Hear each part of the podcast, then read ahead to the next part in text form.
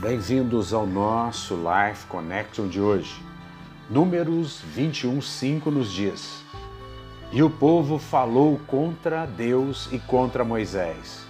Por que nos fizeste subir do Egito para que morramos nesse deserto, onde não há pão nem água? E a nossa alma tem fastio deste pão vil, desprezível, insubstancial?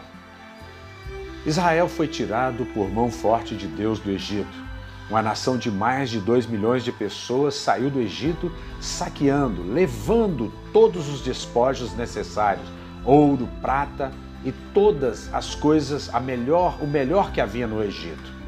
E Deus conduz esse povo. Deus dá água a esse povo, Deus dá pão, pão que desce do céu. Mas há um momento em que o povo começa a reclamar, começa a olhar para trás, começa a sentir saudade, entre aspas, do Egito, porque eles saíram do Egito, mas o Egito não saiu de dentro deles. Este é um problema muitas vezes de todos nós ou de muitos de nós que caminham neste mundo. Vez por outra, você é tentado olhar para trás. Você é tentado olhar para aquilo que ficou para trás. Mas eu quero dizer para você, olhe para frente. Olhe para o que está diante de você não considere o vil, desprezível, insubstancial a provisão de Deus na sua vida. Tenha convicção, tenha fé. Deus é o autor e consumador da nossa vida, da nossa fé.